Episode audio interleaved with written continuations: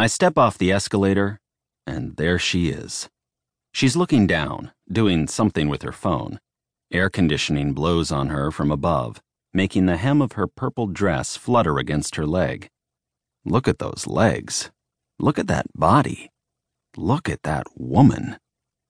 Underneath the dress, instead of a bra, she's wearing the top half of a pink bikini, tied at the nape of her neck in a bow. Welcome to Florida. God bless the Sunshine State. The place is dismal, except for her. On the walls are 1980s tourism posters, rippling with the humidity. All the guys have Magnum PI mustaches, and all the women look like extras from Baywatch. She's a vision in the middle of all of it, an oasis at the goddamned baggage claim. I circle the clumps of old people running into each other with walkers like slow motion bumper cars. As I get closer, I see her face. Her freckles, her slightly shiny pink lips, her breasts, which are fucking beautiful.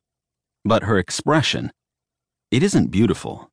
It's seriously pissed, nostrils flared, teeth set, jaw clenched.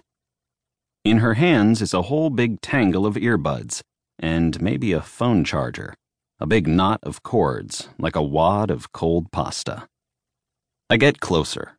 Not too close, because I don't want to be that guy, but close enough to see the small starfish necklace dangling from her neck, and close enough to smell something warm and sweet. Familiar. Vanilla, maybe. Whatever it is, it's fucking delicious. On the wall behind her is a big banner. It's got a faded old cartoon flamingo, flapping his wings and grinning. Underneath is the caption, Welcome to Port Flamingo, home of the first air conditioner because it's hot, and I don't mean like ordinary summertime hot.